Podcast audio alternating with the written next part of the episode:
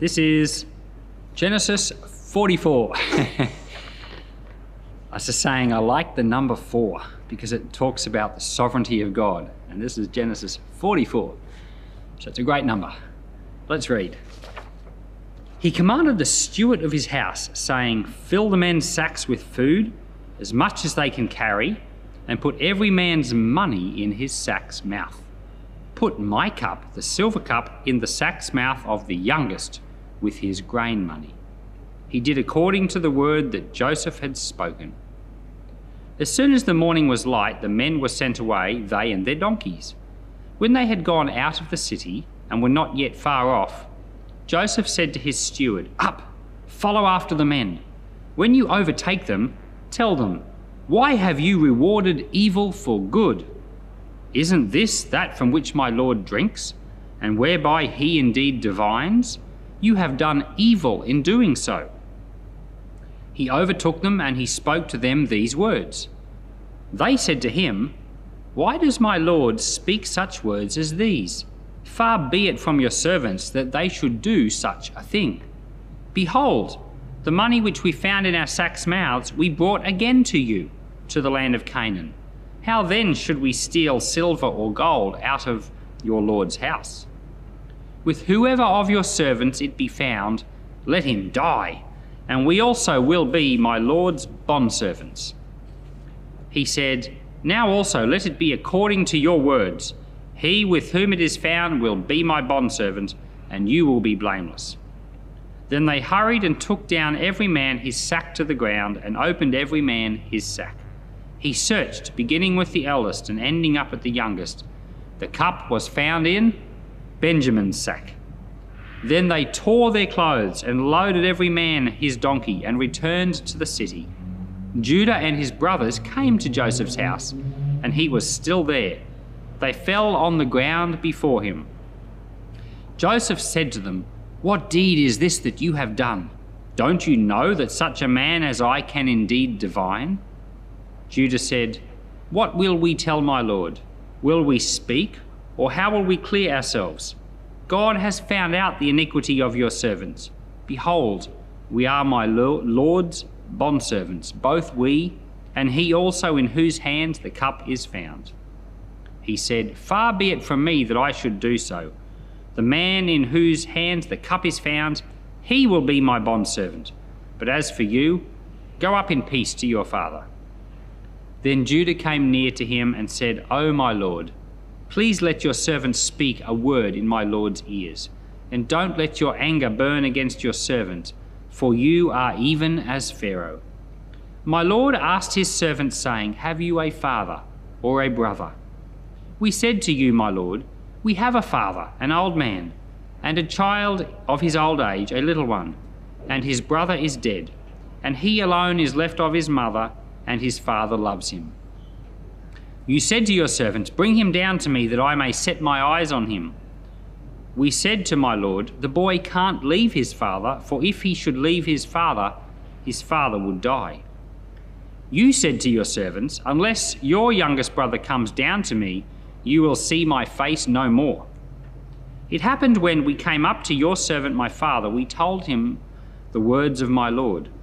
And our father said, Go again, and buy us a little food. And we said, We can't go down. If our youngest brother is with us, then we will go down, for we may not see the man's face unless our youngest brother is with us. Your servant my father said to us, You know that my wife bore me two sons. And the one went out from me, and I said, Surely he is torn in pieces, and I haven't seen him since. If you take this one from me, and harm befalls him, you will bring down my grey hairs with sorrow to Sheol. Now therefore, when I come to your servant my father, and the boy is not with us, seeing that his life is bound up in the boy's life, it will happen, when he sees that the boy is no more, that he will die. Your servants will bring down the grey hairs of your servant our father with sorrow to Sheol. For your servant became collateral for the boy to my father, saying, If I don't bring him to you, then I will bear, the blame to my father forever. Now, therefore, please let your servant stay instead of the boy, a bondservant to my Lord, and let the boy go up with his brothers. For how will I go to my father if the boy isn't with me, lest I see the evil that will come upon my father? This chapter is an astounding chapter.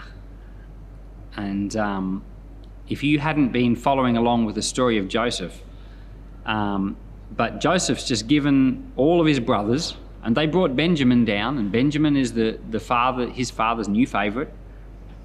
And uh, the start of the Joseph story, Joseph is the favorite, and the brothers hate him.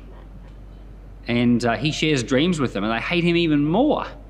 And the, they treat him so badly, they, they want to kill him, but then, you know, they end up selling him into slavery as a kind of a, uh, let's kind of do the right thing. But they hate him so much. In other words, they don't have a, a razoo of care for what Joseph towards their brother at all, and not at all a thought towards their father who loves their brother so much. But now we've got this story where it's something like 13 years later.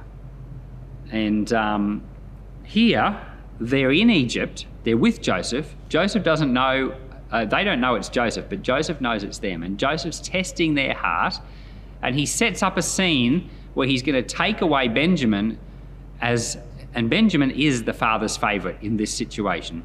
But here, instead of like saying, we don't care, we hate him, he's the father's favorite, now they care. Now they care for their father and how he feels. It doesn't explicitly say they care for the brother as much, but they clearly care a lot more than what they did for Joseph. It's just amazing how they have changed you know, 13 years earlier, they hate Joseph and they don't care about what their father thinks about him. But here, they obviously care enough about their brother to try to save his life, and they really care about how it's going to affect their father. So things have changed, and I think it's amazing that this family has been through a lot. And, you know, we often tend to think of um, Joseph being the one that went through a lot because he went off to Egypt and was a slave and he went through a lot of difficulties. He did. But the family that was left behind went through a lot too. Jacob suffered, the whole family suffered. They saw the way their father suffered. Jacob not only lost his son Joseph, he lost his wife Rachel. And uh, he, he, he's been through many things. He's emotionally at a point where he, he can hardly handle it they're basically saying, if we don't bring this boy back, dad will die. He's done. And um, so the suffering has worked in their lives to produce change. Now, they're, now they have empathy, sympathy, and compassion. And they, Judah here says that he would be willing to stand in for the boy, you know? He would be willing to be jailed. You can take the boy, but take, you know, don't take the boy, but take me. So now we've got the brothers who are willing to take the place. This is an act of intercession, stepping in on behalf of someone else. This is an, an incredible, incredible change. And, I, and it's obvious that suffering produces change. Some people wonder, you know, like, why does God allow suffering in the world? God's not the cause of the suffering. But why does God allow it to exist? And we look at stories like this, and the pain is so real, but what the suffering can produce is so powerful as well. And in God's wisdom, He knows that, that good can come out of suffering. And the ultimate example of that, of course, is Jesus dying on the cross and suffering on our behalf, and the great good that came out of that. Isaiah 53, verse 3, says that Jesus was a man of sorrows, he was acquainted with grief. He took our suffering upon him. Jesus knew what it was like to suffer, but whoa, the good that came out of that. And here in this family, of course, Jacob and his family, they suffered, but good came out of it. When Jesus was going to the cross, he walked a certain pathway in Jerusalem, and they call this name the Via della Rosa. Via means the way, Della of the rose or the Rosa. Um, but it's often called the path of suffering or the, the walk of suffering. And um, there are very, very few Christians that don't have to do some type of walk of suffering because it's a part of being a Christian. Jesus has told us to take up our cross and follow him. So for every Christian, there are times and places where we need to embrace difficulty because the Lord intends to use it to bring great good out of it. And ultimately, of course, we're with the Lord in heaven, and there is no pain. There's no tears and sorrow and suffering, no sickness, no disease. All these things are done with. But in the earth, uh, we're in a place that's not perfect, and suffering is part of what makes it not perfect. But through the suffering, God is able to bring great good. So we need to keep our eyes on Him. Suffering can also bring change that's bad as well. And if people don't have their eyes on the Lord, they can become bitter they can harbor unforgiveness.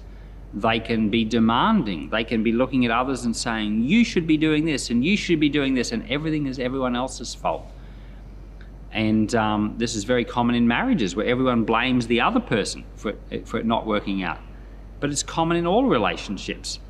No, suffering can produce bad change as well. But if our eyes are on the Lord, suffering can produce wonderful good. So our eyes must be on the Lord. Finally, in this chapter, one of the brothers of Joseph, this is Judah, he, he's, he offers to stand in the place of Benjamin to save Benjamin's life. And this is an act of intercession. And this is something we're all called to do as Christians to stand in for others. We do it through our prayers, but sometimes in reality. And of course, Jesus did that. He stood in for us, He took our place on the cross, He took our sins upon Him as, a, as the ultimate act of intercession. And here in the story, we've just got an example of that, foreshadowing Jesus. So I guess the question here for you today is um, what is your attitude in the midst of suffering? Are your eyes on the Lord? Are you willing to go through it so that He can bring good out of it? Or are you going to harbour unforgiveness and bitterness and blame? And when it comes to others around you who are struggling, are you willing to? step into the gap for them to help them, just as Judah does for his brother Benjamin. So Heavenly Father, help us to be um, people with eyes on you. And we acknowledge the difficulty of suffering, and we acknowledge that in our own lives there are great difficulties. And we pause right now and ask you to work in our lives as you did in Jacob and his family's life to bring great good out of it. So we thank you for the good that's coming. In the name of Jesus. Amen.